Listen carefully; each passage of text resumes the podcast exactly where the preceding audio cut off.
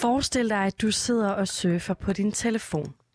Du åbner en app, som du for nylig har downloadet.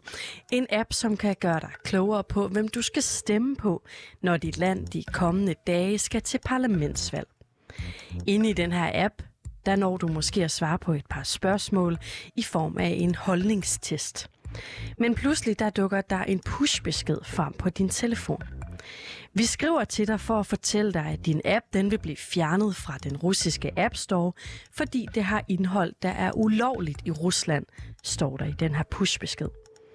Efterfulgt af ordene, Navalny-organisationen er ekstremistisk i Rusland.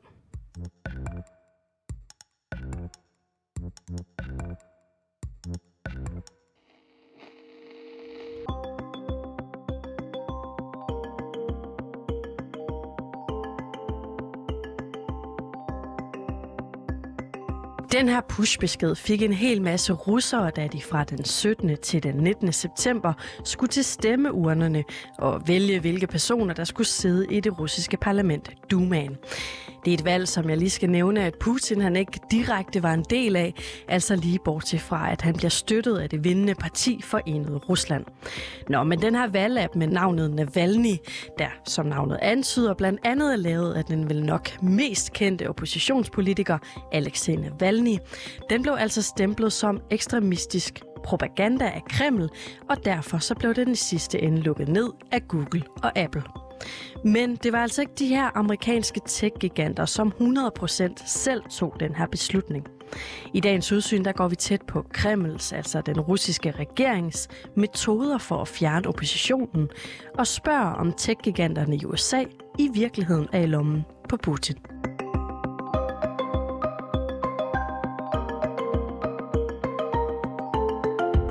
Det her er Udsyn med Sofie Ørts.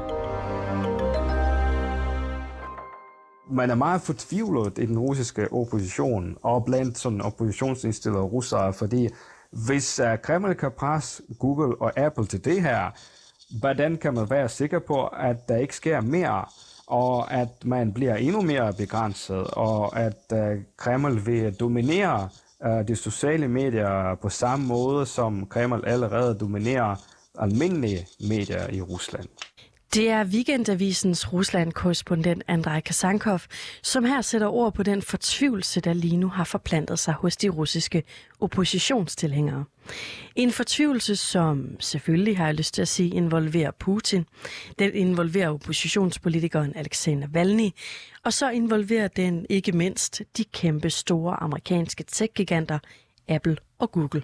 Google og Apple YouTube, det har ligesom holdt ud de har ikke øh, gjort sådan, som øh, Kreml øh, har sagt til dem gennem længere tid, og I skal slette den her app. Lige indtil øh, den første valgdag i Rusland, det var jo fredag den 17. september. Og det var dagen, hvor Google og Apple fjernede appen med navnet Navalny, og om lidt der får du svar på, hvorfor de så gjorde det. Men først så lad os lige se på, hvorfor den her app den overhovedet eksisterede. Her der skal vi se på det russiske valgsystem, hvor man altså godt kan gå hen og vinde, selvom man for eksempel kun får 20 procent af stemmerne, så længe modstanderne de får færre. For at modvirke, modarbejde det her system, der har oppositionen så fundet på eller øh, det er især Alexei Navalny, der har fundet på et system, der hedder Stem klogt. Stem på den kandidat, som har den bedste chance for at slå magtens kandidat. Med andre ord for at slå Putin og for at slå partiet Forenet Rusland. Så det bliver tydeligt for den russiske befolkning, at partiet faktisk ikke har så meget opbakning i virkeligheden. Og den her stem klog strategi, som Navalny han er hovedmanden bag, den involverer altså flere, øh, man kunne kalde dem, kampagner online. På YouTube er der for eksempel en masse videoer med anbefalinger på, med, hvem man kan stemme på i den pågældende valgkreds, enkeltmandskreds. Man kan tilmelde sig et nyhedsbrev, så man får sådan nogle mails fra den russiske opposition, og man kan notere der, hvor i Rusland man bor. Så får man sådan en mail, jamen du bor i Moskva, i, i, den, øh, i det, det område, og der skal du stemme på for eksempel hende her, kandidaten, som vi mener er den stærkeste kandidat til at slå Putins kandidat. Men der er jo rigtig mange mennesker, der ikke rigtig gider det her med øh, nyhedsbrev, og, og der kan man jo bare øh, downloade en app til sin smartphone, og der, vi, øh, der får man det bare øh, anbefalet fra appen. Uh, hvor man kan også sådan vælge, hvor i Rusland man er, og så får man at vide, jamen du skal stemme på hende her. Lidt ligesom når du eller jeg, vi kan tage en af de her online-test op til et folketingsvalg eller til det kommende kommunalvalg. Forskellen er bare lige, at personer fra partiet Forenet Rusland, de slet ikke kan dukke op i de her tjenester. Og nogle gange har man haft uh, held med det, for eksempel i forbindelse med byrådsvalget i Moskva i 2019. Der gik det sådan, at uh, Forenet Rusland, magtpartiet, gik ret meget tilbage, og mistede øh, næsten halvdelen af pladserne i byrådet. Og kun ved hjælp af massiv omgang velfusk, der formodede det at bevare deres flertal, men det blev set som et uh, rigtig stort nederlag for dem. Men så på den første afstemningsdag for parlamentsvalget, den 17. september, der skete der altså en pludselig ændring med de her online-kampagner. Der kommer det lige pludselig frem, at Google og Apple faktisk har valgt at gøre sådan, som myndighederne har forlangt gennem længere tid, og de har slettet appen, som oppositionen har udarbejdet. Google and Apple have removed jailed Kremlin critic Alexei Navalny's tactical voting app from their stores. That was according to his team on Friday. Gennem længere tid, der har dem, der har magten i Rusland, jo forfulgt uh, oppositionen med Alexei Navalny i spidsen, det, og det har forbudt hans organisationer som ekstremistiske, og nogle af dem sidder i fængsel, ligesom Alexei Navalny også gør det. Uh, men uh, og så har uh, så uh, har Kreml magten gået videre og også uh, mere eller mindre forbudt alt hvad der har med Alexej Navalny's politiske bevægelse at gøre, inklusiv den her app, som er sådan altså den har en forbindelse til en, en ekstremistisk som magten siger, organisation. Og derfor er det jo ekstremisme, at man overhovedet uh, giver folk lov til at bruge en sådan app. Okay, så Kreml, altså den russiske regering, inklusiv præsident Putin, har altså beordret den her Navalny-app lukket, fordi man mener, at den var ekstremistisk. Og man blander sig faktisk sådan, i russiske valg som uh, en vestlig øh, organisation, som en vestlig virksomhed som Google eller Apple, hvis man tillader, at oppositionen har sådan en app, som russere bare bruger. Det er ligesom det, der har været øh, Kremls argumenter gennem længere tid. Men selvom at Kreml ifølge sig selv i hvert fald har sine argumenter på plads, så kom den her beslutning fra Google og fra Apple altså bag på russerne, ikke mindst på oppositionstilhængerne.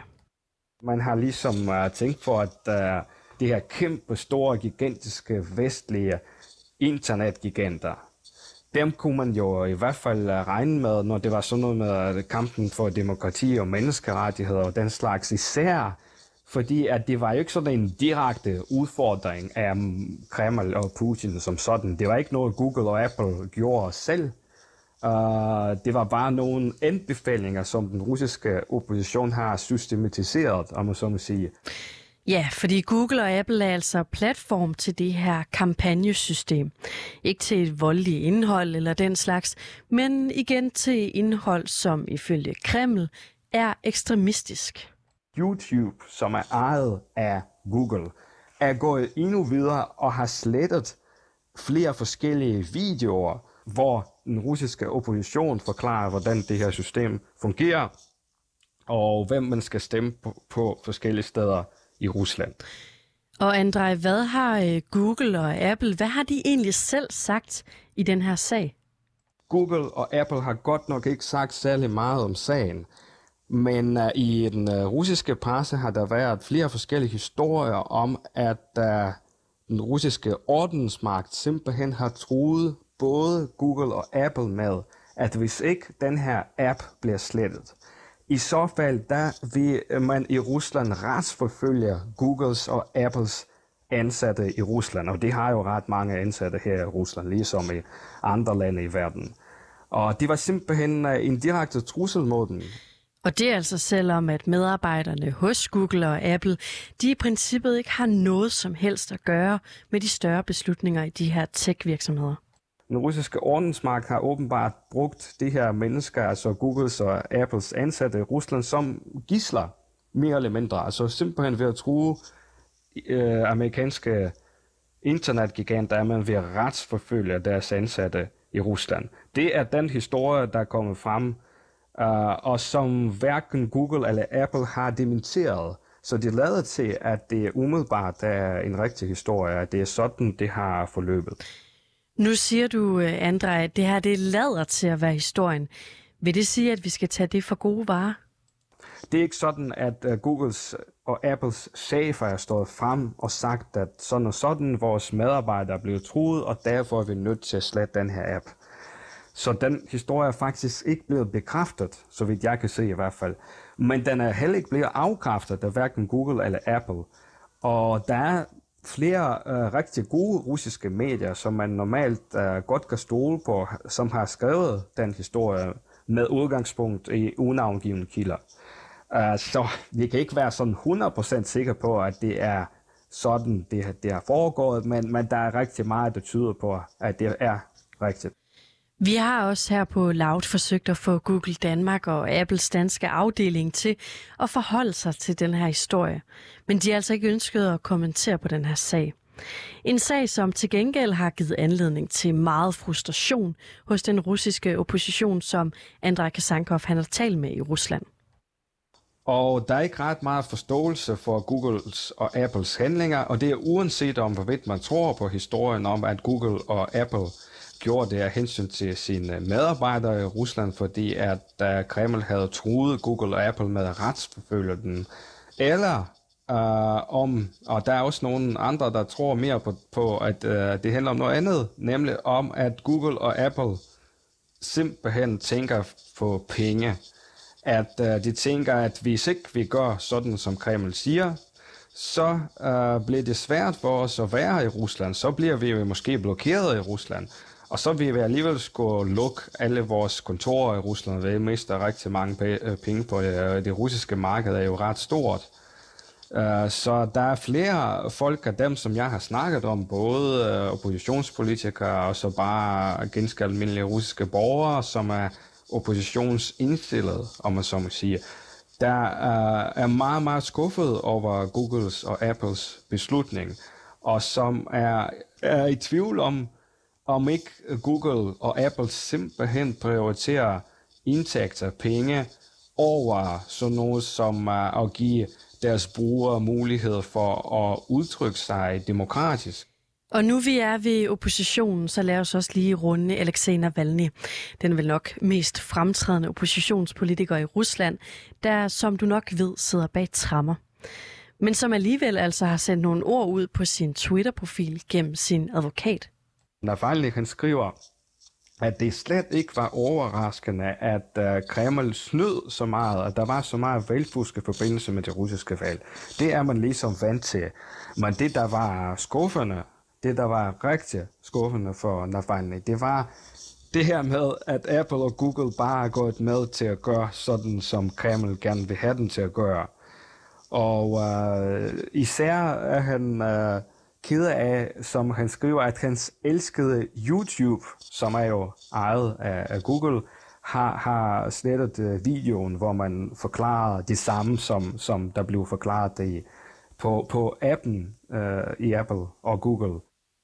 Navalny han er nemlig kendt for at lægge videoer på YouTube, der på en eller anden måde går i kødet på Putin. Som for eksempel i den her video fra februar. We present to you the most secret palace in Russia, Putin's palace near Gelendzhik. Here it is, right in front of you. This is the largest private residential building in Russia. Its officially confirmed area, according to documents, is 17,691 square meters. I det her klip, som er en del af en længere dokumentar, der fremlægger Alexander Valny billeder og droneoptagelser af Putins palads, som efter sine har kostet op mod 9 milliarder kroner. Og det er altså videoer som den her, der er en del af Navalnys YouTube-konto. Og den vil øh, Kreml jo også rigtig gerne have fjernet. Uh, vil det lykkes for den at uh, presse YouTube og deres ejer Google til at gøre det på et tidspunkt? vil det lykkes for Kreml i det hele taget at presse Google og YouTube til at fjerne alt, hvad der har at gøre med den russiske opposition, der, der forsøger at gøre modstand mod Vladimir Putin. Sker det, så står vi tilbage med et muligt scenarie. Hvis der er lukket for apps, hvis der er lukket for YouTube, så er man jo næsten nødt til at finde nogle alternative måder at komme ud øh, med sit budskab, og det kan være ret svært. Så er man tilbage med beskedtjenesten Telegram for eksempel. Telegram, det er den her russiske kommunikationsplatform, hvor man kan sende sikre beskeder til hinanden. Men ikke engang Telegram, som normalt værner meget om ytringsfrihed, sikkerhed og demokrati, har altså kunne undvige sig den russiske regering op til parlamentsvalget. Og det chokerer altså Navalny's talskvinde. Hun hedder Kira Yamush Но вот то, что его требования в итоге оказались поддержаны Apple и Google, а в первую очередь, самое главное, что меня... At disse krav fra regeringen, de er blevet imødekommet af Apple, Google og Telegram, det er et himmelråbende brud på ytringsfrihed og frihed. Især er jeg rystet over, at Telegram også gjorde det, selvom de umiddelbart ikke engang blev bedt om at gøre det. De skyndte sig at blokere vores nyhedsbrev. Det må være årets mest skamfulde beslutning, siger hun her. Det er et åbent spørgsmål, om ikke det bliver endnu sværere at være russisk opposition på længere sigt i forbindelse med valg i Rusland.